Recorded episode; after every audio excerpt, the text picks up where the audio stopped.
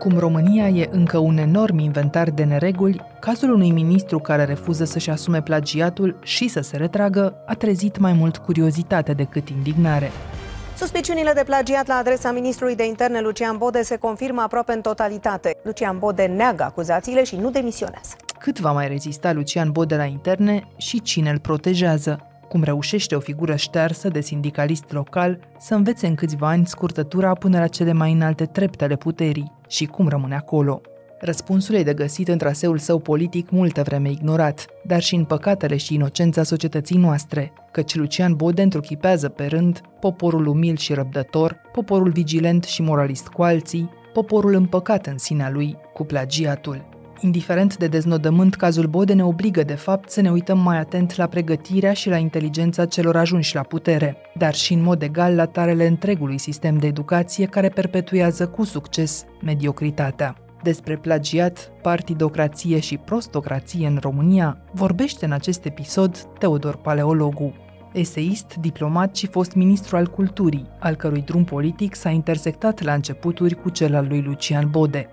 Eu sunt Anca Simina și ascultați On The Record, un podcast recorder în care știrea primește o explicație.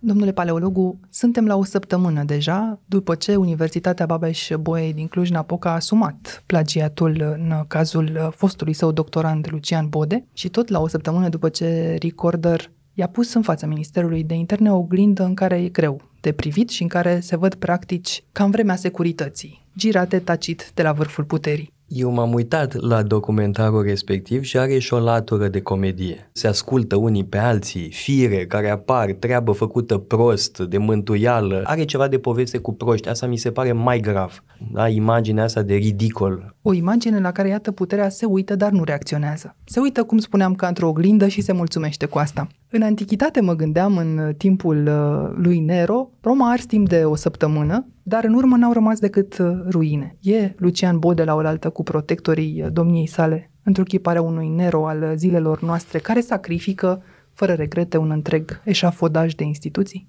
Nu, pentru că Nero era un om extrem de cultivat uh, și inteligent. În schimb, înțeleg sensul întrebării dumneavoastră, dar cu Lucian Bode se prăbușește întregul Partid Național Liberal. Este inconștiență pură să-l țină în brațe la nesfârșit. De-al convingerea mea este că până la urmă va fi forțat să-și dea demisia sau va fi demis. Însă, cu cât trece mai mult timp, cu atâta PNL-ul va deconta mai mult. Acum, pentru România, sigur sigur că prezența unor uh, miniștri de genul ăsta e o enormă problemă, dar nu e singurul. Spuneți-mi din lista guvernului care vi se pare cu adevărat ministeriabil.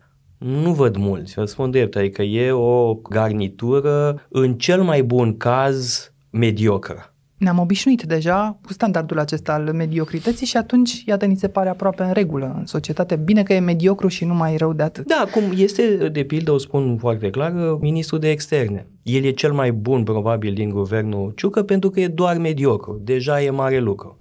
Restul sunt submediocri sau nulități ce se sacrifică, ce s-a sacrificat de fapt în toate aceste zile de prelungire zi cu zi, oră cu oră a mandatului uh, unui ministru complet decredibilizat. Putem să ne uităm în urmă la eșecul în privința Schengen. Eu nu spun că e doar din vina a lor noștri. Evident că există o rea credință din partea guvernului austriac. Însă noi ne-am făcut treaba foarte prost. Noi, Bode and Company se cuvine să mulțumim președintelui României, primului ministru, guvernului României, pentru că efortul depus de noi toți ne-a adus astăzi în situația ca un proiect de țară, așa cum este aderarea României la spațiul Schengen, să poată fi votat. Eu cred că Bode nici nu a înțeles ce a vorbit cu omologul austriac, că venise foarte încântat de la Viena. Eu cred că pur și simplu are probleme de înțelegere, nu, nu înțelege ce îi se spune, nu înțelege ce discută și asta să știți că e o problemă și cu alți miniștri. Pur și simplu sunt depășiți de subiecte. Dar asta se întâmplă când ai uh, miniștri și nu doar miniștri, ci secretari de stat și înalți funcționari care în cel mai bun caz sunt mediocri. Dar să ne întoarcem pe firul poveștilor aproape uitate, ca să spunem câteva dintre lucrurile vechi de acum, dar care contează pentru că alcătuiesc povestea istoriei politice a domnului Bode. S-a întâmplat să intrați în Parlament în același an, 2008, venind din același partid, PDL. Când și pentru ce l-ați remarcat prima oară pe Lucian Bode, dacă l-ați remarcat? Nu l-am remarcat mai deloc, pentru că eu eram ministrul culturii și oricum erau foarte mulți deputați PDL și nu puteai să-i cunoști pe toți. Sunt mulți despre care nu știu nimic. Pe Lucian Bode n-aș ști să spun când l-am remarcat. Poate în 2011, poate ceva mai devreme, e posibil mai devreme. Știu că în 2011 când am candidat la președinția PDL-ului, am poposit și la Zalău și am avut o întâlnire cu filiala PDL din Sălaj. Cu siguranță l-am intersectat și înainte, dar nu țin minte nimic. Era o persoană ștearsă. Promovarea lui îi se datorează lui Mihai Răzvan Ungureanu. Atunci a devenit el ministru, dacă țineți minte. Lucian Nicolae Bode, ministrul economiei. Jur să-mi dăruiesc toată puterea și priceperea pentru propășirea spirituală și materială a poporului român. Februarie 2012, da, strada Forfotea. Pentru că Mihai Răzvan Ungureanu avea ideea, după mine greșită, că trebuie numai oameni noi în guvern. Așa să ne ajute Dumnezeu. Ăsta a fost singurul motiv, cred, pentru care a fost uh, promovat. Dacă e o figură nouă, că nu mai fusese ministru înainte, dar ce mi se pare important e altceva, nu atât persoana lui. Mie nu mi-a ieșit în evidență atunci ca un personaj nociv. Erau alte persoane foarte nocive în uh, PDL. Problema este că partidele românești sunt mecanisme de antiselecție. Promovează anumite trăsături. În primul rând, lipsa de curaj, capacitatea de a spune orice, și mediocritatea, să fii cât mai nesărat, inodor și incolor, pentru că cei care sunt inodori și incolori, care n-au personalitate, care sunt șterși și cenușii, pot spune mai ușor orice. Orice cere partidul, partidul poate să spună lucruri absolut uh, contradictorii, e nevoie de oameni care să poată asuma acest rol de cameleoni perfecți. Și o persoană mai conturată, cu trăsături mai ferme, nu se potrivește. Doar moluștele sunt bune în partid. Sau meduzele, că sunt gelatinoase, n-au nicio consistență, n-au nici culoare, da? vezi prin ele și mai sunt și veninoase. Da? Deci cred că meduzele sunt cea mai bună imagine pentru personalul politic pe care îl promovează partidele. Ține de logica partidocrației. Lucrul ăsta e valabil la toate partidele și la alea mici și la alea noi. Asta e culmea. În logica aceasta a partidocrației, e firesc să ne amintim că la începuturile lui, Lucian Bode era mai degrabă provincialul modest, cum spuneați, un om șters, care după șapte ani la sucursala electrica Zalău, că acolo lucrase, venind dintr-un județ atunci dominat de UDMR și de PSD, era ca lider de sindicat acolo un om cu o rețea locală influentă într-o companie de stat, așadar dorit de partid. Cât de căutată e de fapt această forță care ar trebui să rămână apolitică, a sindicalistului într-un partid? Am văzut fenomenul ăsta și la alte partide. Da? Cel mai faimos uh, caz e Miron Mitre. Uh-huh. Sigur, m-ar mai fi fost în anii 90 și Ciorbea, dar mai degrabă într-un registru comic. Acum că tot l-am uh, menționat pe Miron Mitre, eram într-o emisiune, la un post de televiziune obscur și uh, îl aveți în minte, el mare de tot, eu mai miditel într-o parte și spune moderatorii, doamnă, toți furăm. Eu n-am spus nimic. Dar probabil el a înțeles tăcerea mea și s-a întors către mine, s-a uitat de sus în jos cu un amestec de simpatie, compasiune și a zis, dumneavoastră nu. Simpatia unui urs față de un șoricel. Da. Așadar, partidul vrea nume și dacă nu ai nume, cum Lucian Boden avea, vrea o rețea locală de influență cu care să te prezinți, să spunem, la ședința de partid. Vă salut, prieteni! Am votat pentru o echipă în care am mare încredere am votat cu convingerea că această echipă va susține în fruntea guvernului un sălăjan care să ducă sălajul înainte și România înainte. Pregătirea academică nu e un criteriu eliminatoriu. Totuși, când ați intrat dumneavoastră în politică, trecuseră deja niște ani de când vă luaserăți doctoratul în studii politice la École des Hautes Études en Sciences Sociales la Paris. Erați acum în postura de observator al uh, caznelor unei întregi pleiade de parlamentari și miniștri care ba își dădeau doctoratele ca bifă de statut sociopolitic, ba coordonau deja doctoratele altor uh, politicieni. Se simțea această Să poftă cel de mai doctorat? ridicol a fost la un moment dat când ministrul justiției lucra la doctorat în drept sub conducerea primului ministru. Ministrul Justiției din timpul nu cabinetului vă spun nimic, sunteți dumneavoastră? jurnalist, o să aflați despre ce e vorba. N-ar fi decât două posibilități, dar uh, niciunul dintre aceste cazuri n-a ridicat încă suspiciuni de plagiat. Încă. Sigur că e foarte bine că aceste cazuri de plagiat suscită furia unei mari părți a societății. Nu întreaga societate, să ne înțelegem. O parte a societății este indignată și uh, furioasă, e foarte bine. De alminte, toți plagiatorii până la urmă au fost eliminați din funcții, da? cu șuturi în fund, începând cu Ponta. Sunteți siguri Uh, toți? Da, poate nu toți, dar eu tind să cred că asta se întâmplă. Un ministru care a plagiat, până la urmă, e ejectat. Însă lucrurile sunt, de fapt, mult mai grave. Când eram uh, profesor la Berlin, aveam uh, studenți din foarte multe țări și îi cunoșteam pe toți, că era o universitate mică. Cei care plagiau erau exclusiv din Est. România, Bulgaria, Ucraina, Belarus, Rusia, Georgia. Ceilalți nu copiau. E o problemă culturală.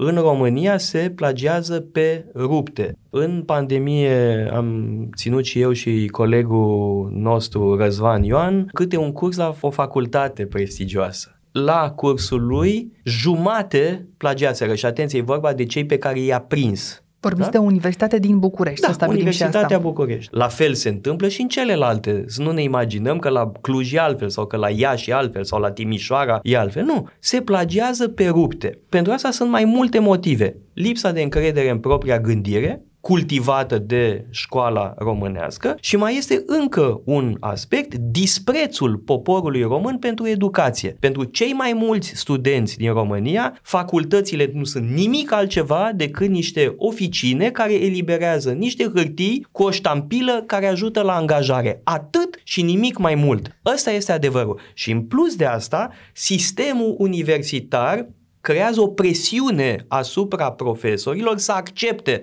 plagiatul, pentru că își dau seama că studenții plagiază și îi lasă să plagieze în continuare. De ce închid ochii? Pentru că al se închid facultățile. Facultățile în România sunt niște cochilii goale de conținut, cele mai multe. N-aș vrea să fiu nedrept. Sigur că există excepții, sigur că există profesori minunați, sigur că se poate învăța carte. Am văzut și eu studenți foarte buni, dar vorbim de o problemă sistemică, pe de o parte, și de o problemă de mentalitate, de cealaltă parte. Problema sistemică este presiunea pentru a închide ochii și, doi, problema de mentalitate este disprețul față de educație. Ori o societate care disprețuiește educația este o societate care se duce în mod sigur către pierzanie. Aveți așteptarea însă, se subînțelege, ca această reformă să iasă din mâinile unor oameni pe care i-ați cunoscut în mare parte, nu doar universitari, mă refer aici chiar la clasa politică neschimbată în mod esențial în ultimii 10 ani. Pe doamna Deca nu o cunosc și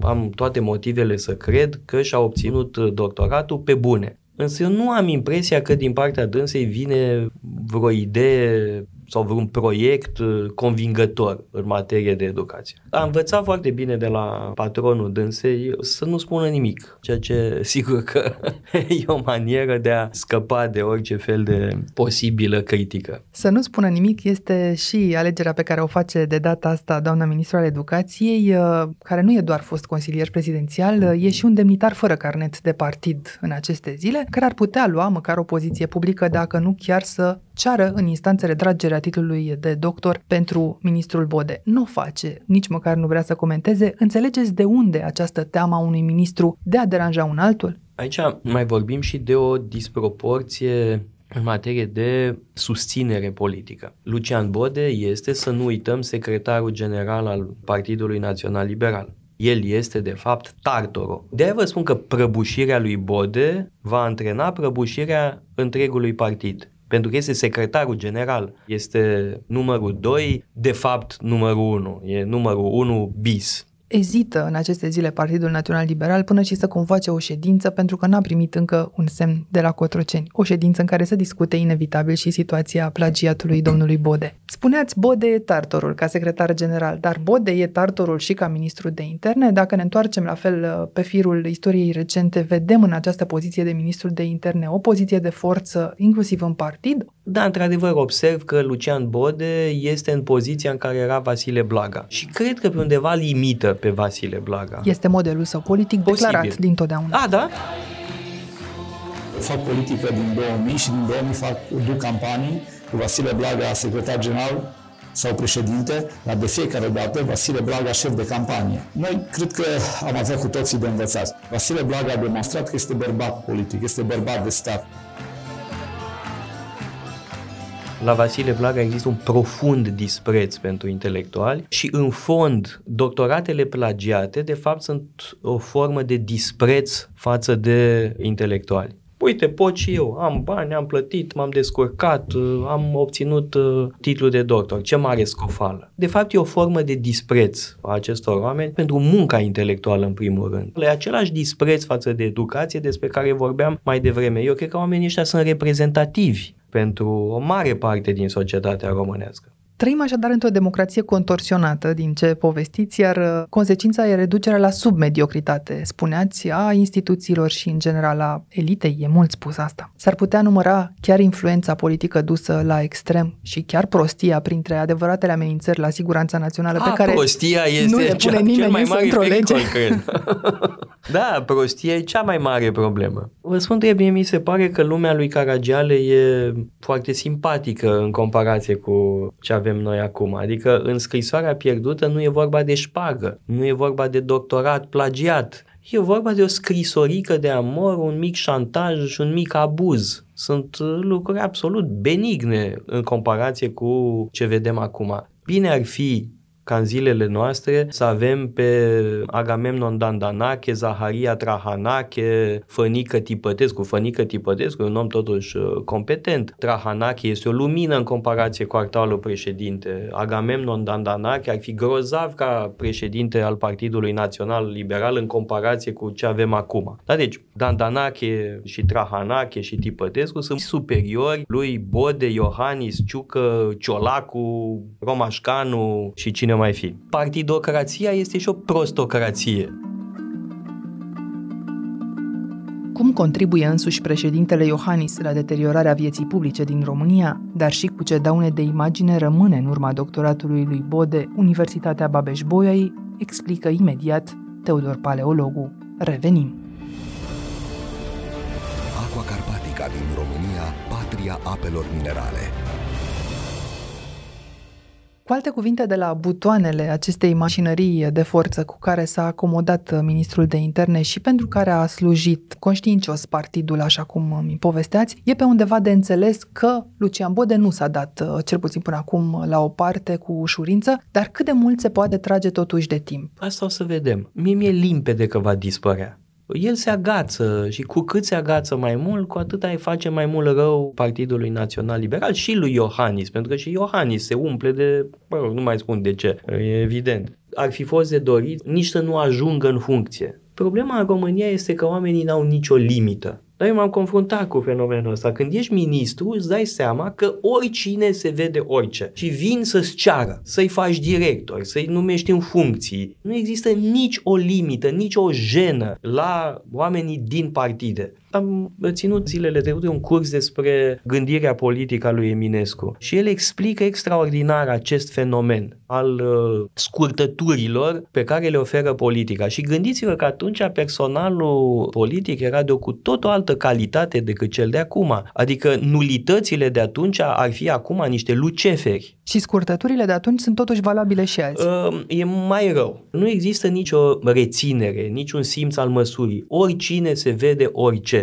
Se vede ministru, se vede secretar de stat, se vede prim-ministru, se vede președinte. Sunt foarte mulți care au această boală numită prezidențialită. Inclusiv președintele Iohannis. Cum e posibil ca o persoană atât de limitată să exercite funcția supremă timp de 10 ani, timp în care România a stagnat. Este cea mai sterilă președinție cu putință, pentru că nu a depășit nivelul de primar uh, de provincie. Dacă doamna Dăncilă a fost prim-ministru, păi oricine poate fi orice în țara asta. Dar poate fi vorba numai de comoditatea unui președinte de a nu lua o decizie la un moment dat. Dacă ne uităm numai la acest an de guvernare, acest ultim an, în care patru miniștri au fost uh, depistați uh, ca fiind plagiatori, doi au plecat, doi au rămas. Unul e însuși Crezi că premierul. Nu mă încurc în socoteli. Care e al patrulea? Nicolae Ciucă e primul. Da, de acord. Florin Roman e al A, doilea. Florin Și a Roman, plecat. îl, îl Ați și uitați, uitat să știți de că și Florin uitați. Roman. Asta este Frumusețea frumusețea că politicii. și uităm.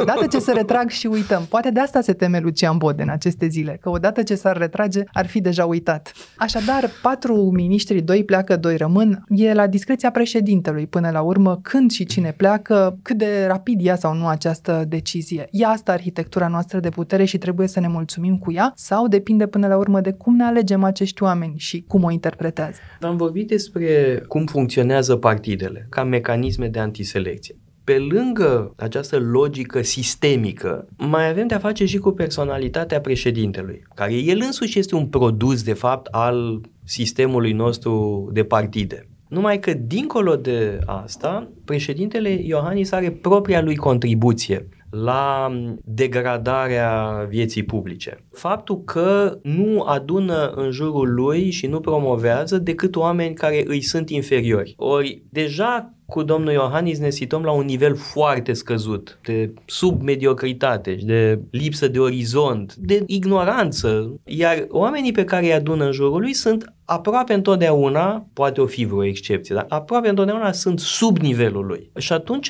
pe lângă partide și președintele Iohannis personal este unul dintre oamenii care au contribuit la scăderea nivelului din uh, politica românească. Bună ziua! Dați-mi voi în primul rând să vă spun la mulți ani de înălțare și de ziua eroilor. Bine ați venit împreună cu mine în Parcul Natural Văcărești. Astăzi este ziua Pământului. Am venit astăzi la Spitalul Colentina pentru a sublinia că astăzi este ziua internațională a asistentului. Întâmplarea face să sărbătorim ziua învățătorului și ziua mediului. Bine ați venit la Palatul Cotroceni. Mă bucur să celebrăm împreună ziua pompierilor din România.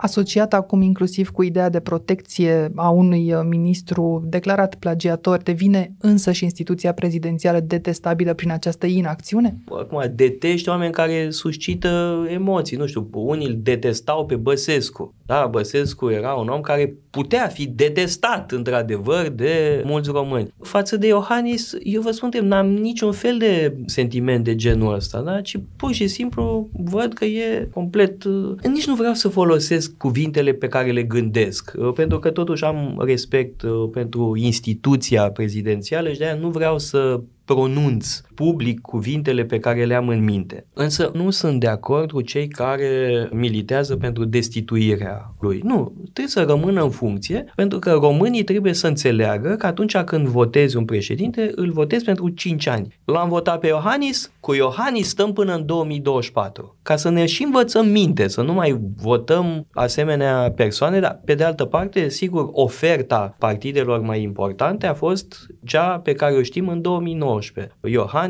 Barna, Dăncilă. Sunt deprins în această galerie a protectorilor domnului Bode și colegii de partid care, de asemenea, atacă adânc în aceste zile? Evident. E acea lașitate despre care vă vorbeam. Lipsa de curaj este una dintre însușirile esențiale pentru a fi promovat în partid. Iar uh, lașitatea Partidului Național Liberal în ansamblul lui este absolut uh, strigătoare la cer. Convins că un dușman extern îi atacă credibilitatea pe ascuns, domnul Bode zice așa în apărarea domniei sale, lupta mea pentru adevăr nu se oprește aici, ea abia acum începe. Da, am uh, făcut un comentariu la această postare, nu știu dacă ați văzut, și am spus, da, așa este, domnule ministru, lupta uh, pentru adevăr continuă și până la urmă vă veți da demisia sau veți fi demis.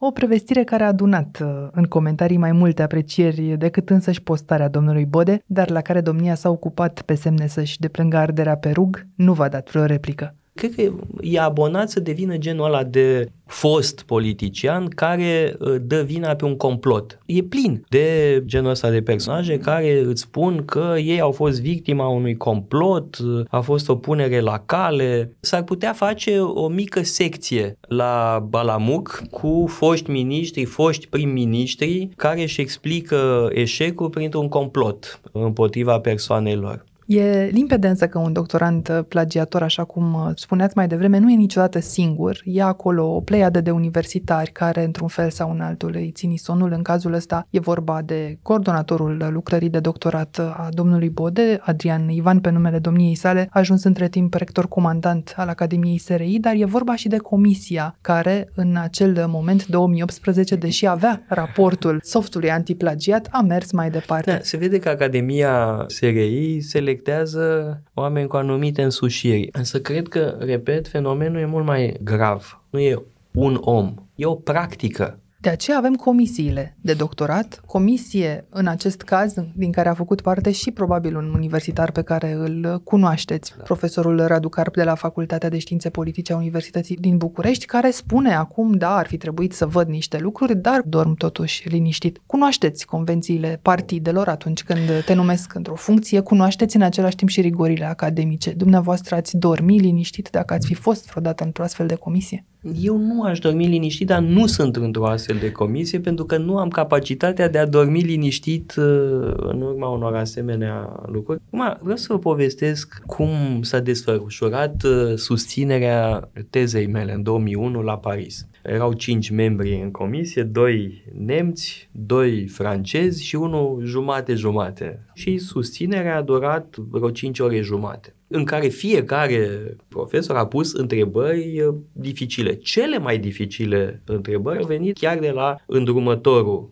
tezei. De-al minteri, um, unul dintre membrii juriului mi-a și prevenit. Dumneavoastră sunteți doar taurul din arenă, iar noi suntem uh, picadorii și matadorii. Vă înfigem uh, tot felul de sulițe în ceafă și dumneavoastră vă descurcați cum puteți. Da? Este o coridă. Însă eu tare mă tem că la noi uh, e în foarte mare măsură o formalitate. Asta nu înseamnă că nu se susțin în continuare teze valoroase, dar sunt puține tezele valoroase.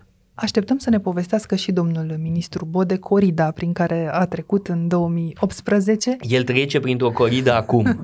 Pe asta o vedem, suntem da. martori, dar la aceea n-am avut acces cu toții. Poate ne povestește într-o bună zi cât de dureroase au fost întrebările pe care le-a primit și cum a, a ieșit Emilia uh, Șarcan este un victorios. matador extraordinar. Până atunci, Lucian Bode lasă în urmă o oarecare contribuție, introduce în analele cercetării metoda plagierii prin traducere și trimitere la altă sursă. E totuși ceva nou, demn de consemnat măcar în podcasturi, dacă nu o să rămână cu adevărat în istoria cercetării, că n-ar avea de ce. Trage în jos Lucian Bode nu doar un guvern și așa de credibilizat, nu doar un partid care nu îl sancționează pentru că îl acceptă ca numărul 1 bis, cum îl numeați mai devreme, ci și o importantă universitate din România? Universitatea de la Cluj iese foarte șifonată din povestea asta. Nu numai că a fost susținut o teză nulă, că, dincolo de plagiat, e zero lucrarea lui Bode. Deci, oricum, Universitatea de la Cluj iese extrem de șifonată din povestea asta, dar și maniera în care au gestionat scandalul. Întâi au încercat să camufleze, după aia, ultima dată au spus adevărul, totuși, dar recomandă rescrierea.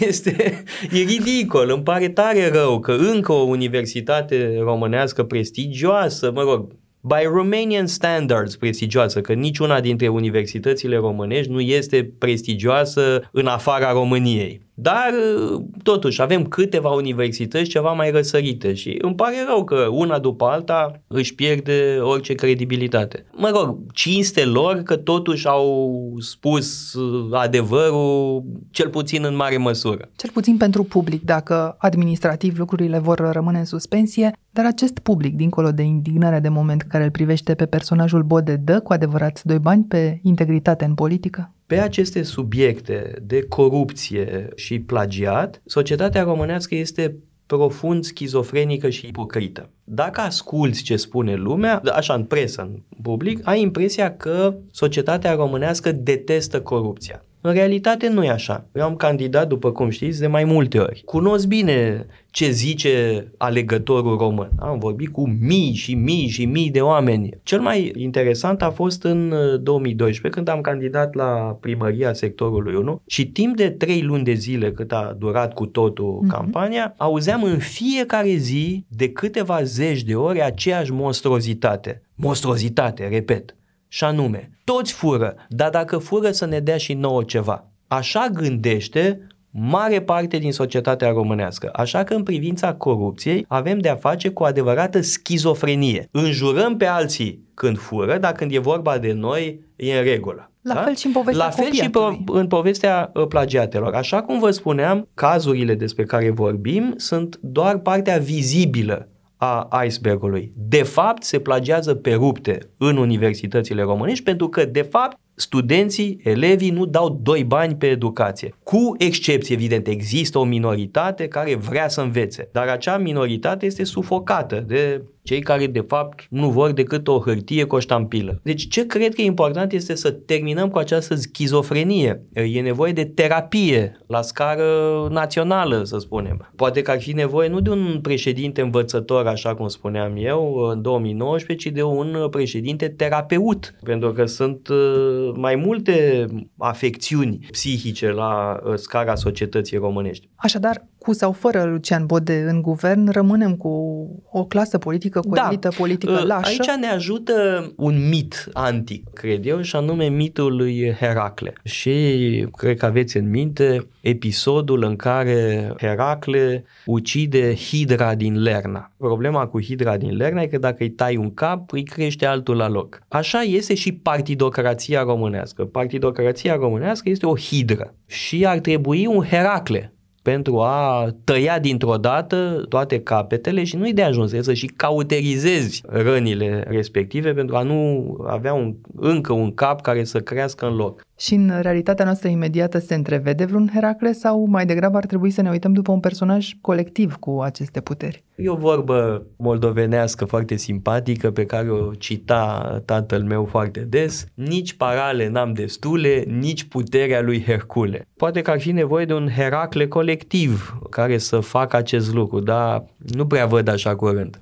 individual n-are nimeni cum să facă rost de aceste forțe supranaturale dintr-o dată și totuși așteptarea e să se ajungă într-un fel sau altul la înlocuirea acestei clase politice de oameni compromiși, uzați, care nu mai au o utilitate publică. Un moment, aici trebuie să avem grijă pentru că și partidele noi vorbesc despre înlocuirea clasei politice. Dar după aia, dacă te uiți la ele mai atent, ele funcționează cam la fel. Ă, sigur, USR-ul este probabil partidul cel mai curat, dar din păcate este afectat de anumite racile pe care le găsim și la celelalte partide. Da? Meduzele de care vorbeam proliferează și în uh, USR, fără a mai vorbi de aur. Bun, uh-huh. acolo, din păcate, răul e mult mai profund. Un discurs radical de înlocuire a clasei politice găsim și la USR și aur, dar de fapt e un discurs găunos, care nu va duce nicăieri, pentru că nu tratează cu adevărat cauzele profunde ale răului, iar cauzele profunde ale răului ne obligă să vorbim despre lucruri impopulare.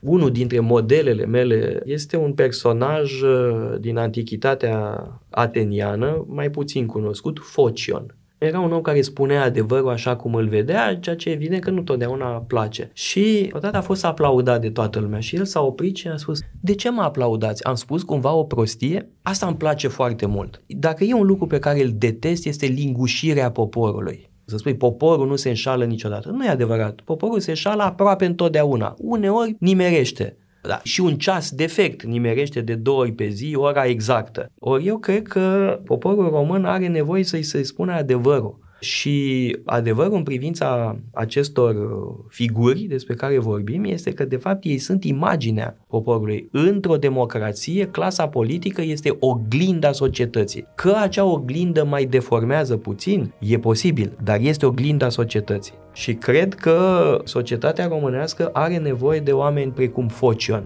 care să spună lucruri dezagreabile, să spună adevărul chiar când este dezagreabil.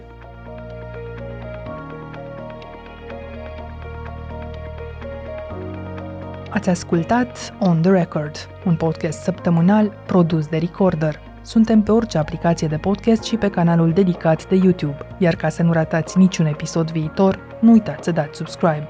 Dacă vreți să fiți parte a comunității Recorder, puteți să ne susțineți printr-o donație pe www.recorder.ro. Contribuțiile voastre ne vor ajuta să producem mai mult conținut. On the Record are ca editori pe Cristian Delcea și pe Mihai Voinea. Eu sunt Anca Simina, ne reauzim vineri.